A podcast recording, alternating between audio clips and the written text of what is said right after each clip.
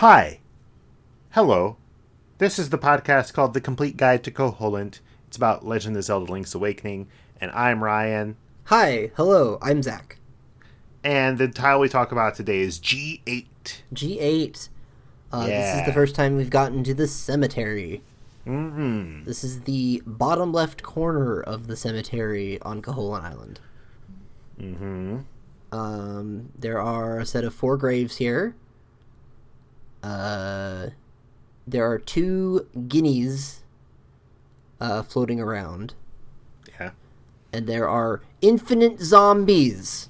Yes. In all caps is what my notes say. Uh, yeah, those zombies do not stop. They just keep going.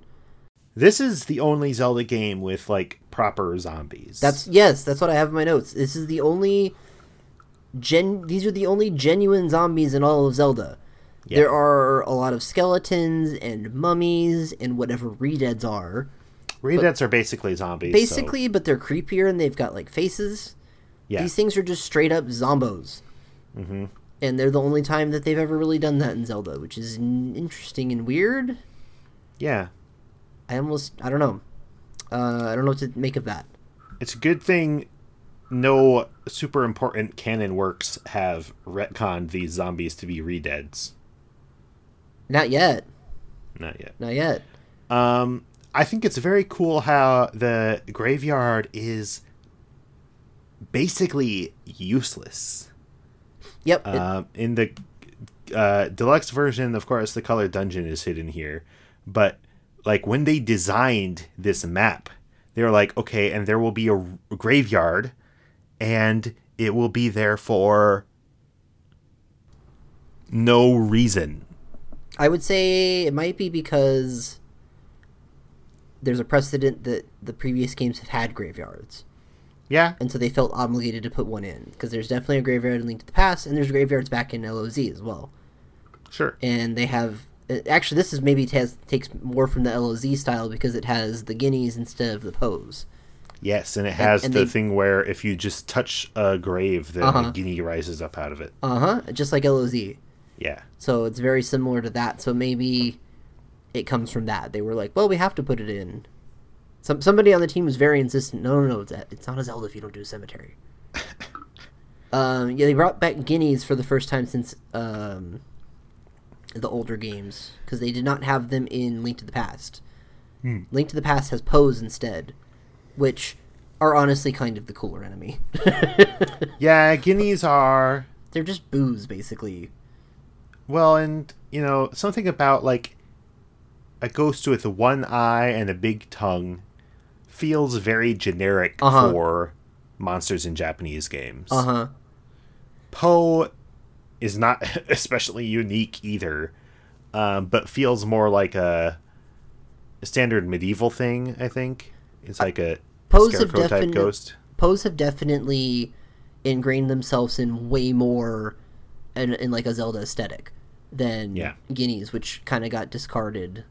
Uh, it's funny you mentioned they're more Japanese because now that I think about it, a Ghinis like looks like a Dragon Quest bad bad guy or something. Mm, so true. Would would like Akira Toriyama did that one for free and they just put it in the game. um, but but Poes are cool because they got lanterns. Yeah. Um, and as the games went on, they did cooler and cooler things with Poes, and they kind of became the standard uh, ghost enemy, uh, which then I you think play like Minish Cap, and a Ghini shows up, and you're like, "Who's this guy?" Yeah, and then they show up. There's. I'm making a noise. There's a game where they both show up, and now I can't remember which game it is. And it's. Um, uh, Is it Link Between Worlds? Maybe. Or was it Triforce Heroes? I don't remember. I feel like Link Did- Between Worlds might have. Does Link Between Now Worlds I'm have gonna Ghinis? have to put a I don't remember if it has correction in Ghinis or here. not. I think what Link Between Worlds has Ghinis in the Dark World and well, no, Poes because in there's the Light another World thing. or Because vice there's versa. in in Link to the Past they have Poes in the Light World, and then like they're called like hues or something, which are kind Oh, of Ghini yeah. but they're not quite the same thing. Anyway, this is terrible. This is a bad. We're going down a rabbit hole. You know what is a cool thing about G8?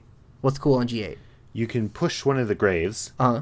And open up a tunnel Uh huh. that goes into a cave that Uh-huh. connects to F8. And inside of this cave, there's a piece of heart. Uh-huh. And there's a puzzle where you're supposed to use a bomb, and then that gets rid of a rock, so you can hook shot, uh, hook shot across a gap, so then you can jump to the uh, piece of heart, or you can just push this block the wrong way and jump across the gap and get the piece of heart way before you're supposed to. Yeah. Is that the block where I always end up shooting it with a bomb arrow because it's more convenient? Uh, I think, yeah, it sounds like that. This is also the the the block with a crack in it where if you push against it, I know for a fact that it'll give you the thing saying, "Oh, this block has a crack in it." Like Oh. the, the hint where you're supposed to use a bomb Okay. that I think we talked about on a previous episode. No, I think we talked about different hints and not the cracked block one before. Oh, okay. Well, I remember that this is the first time I saw this block and got that hint and was like, "Oh, okay, now I know what to do with this obstacle." But you waited until you had bomb arrows. Probably. I don't remember. Me neither. Bomb arrows are fun. Oh, I bomb arrows are great.